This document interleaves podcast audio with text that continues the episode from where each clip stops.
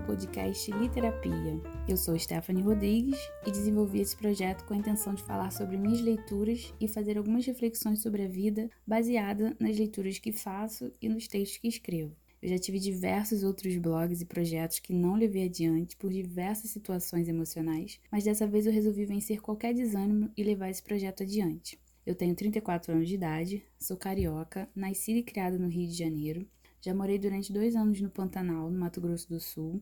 Me formei em publicidade aqui no Rio de Janeiro.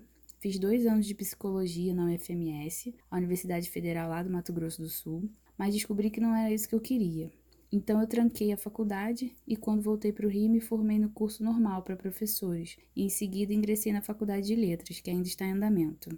Eu sou escritora, autora do livro Será que é Amor, que eu lancei em outubro do ano passado em formato e-book e o livro teve 315 downloads em 15 dias e me deixou muito feliz o feedback que tive dos leitores. Foi muito positivo, muito legal. É um livro de não ficção, onde eu conto sobre minhas decepções amorosas e como venci as dores com a ajuda do amor de Deus.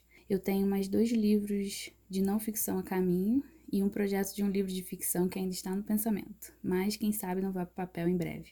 Eu sou apaixonada pelos livros e pela escrita desde muito novinha. Eu comecei a ler aos seis anos de idade. Meus primeiros livros foram os livros de Monteiro Lobato que eu pegava na estante da minha avó materna para ler todos os dias. Segundo minha mãe, ela não me incentivou, nem meu pai. Eu que tive esse interesse, nunca mais larguei os livros e os cadernos. Ela me disse que eu estava sempre escrevendo e lendo.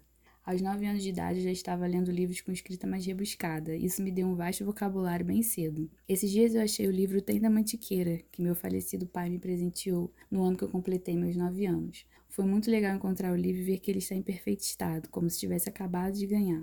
Eu sou muito cuidadosa com os meus livros. Tenho muito cuidado e muito carinho, e ciúmes também. Fico arrasada quando acontece algo com eles ou quando alguém me devolve rasgado. Eu confesso que nem pego de volta, digo que a pessoa pode ficar. Eu estive pensando e já são 28 anos lendo e escrevendo em todos os locais possíveis. Até na folha da mesa do restaurante eu escrevia. Sempre tenho um bloco e uma caneta na bolsa. Eu leio todo tipo de livro, não tenho preconceito. Gosto de ler coisas diversificadas, mas minha paixão é suspense. Sidney Sheldon, Agatha Christie, Sherlock Holmes, Erika Spindler, autores que me iniciaram nesse universo do suspense. É um gênero que eu nunca me canso tanto em livros quanto em filme. Um romance ou filme policial também prende muito minha atenção. Eu tenho o Scooby, uma rede social literária onde você cadastra suas leituras e contabiliza quantos livros já leu. Segundo o Scooby, eu já li 238 livros, totalizando 46.571 páginas. Alguns livros foram esquecidos, claro, porque ao longo dos anos não registrei antes do Scooby ser lançado, mas desde que lançou, sempre registro minhas leituras na plataforma e vou controlando o que leio, o que quero ler, os que abandonei, que são mínimos, não gosto de abandonar livros. Tento ler o máximo que posso, mesmo sendo muito chato e cansativa a leitura.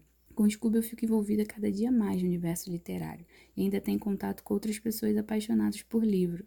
Tenho alguns amigos adicionados e outras pessoas que eu sigo e que me seguem lá. Poucos são os conhecidos. Eu não tenho muitos amigos que são assim apaixonados por livros, então eu não tenho muita gente para poder conversar sobre livro, é uma pena.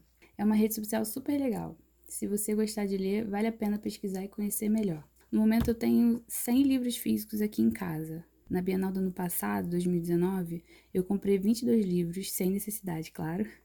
Mas ir na Bienal não comprar livro não é uma tarefa fácil. Eu jamais conseguiria fazer isso.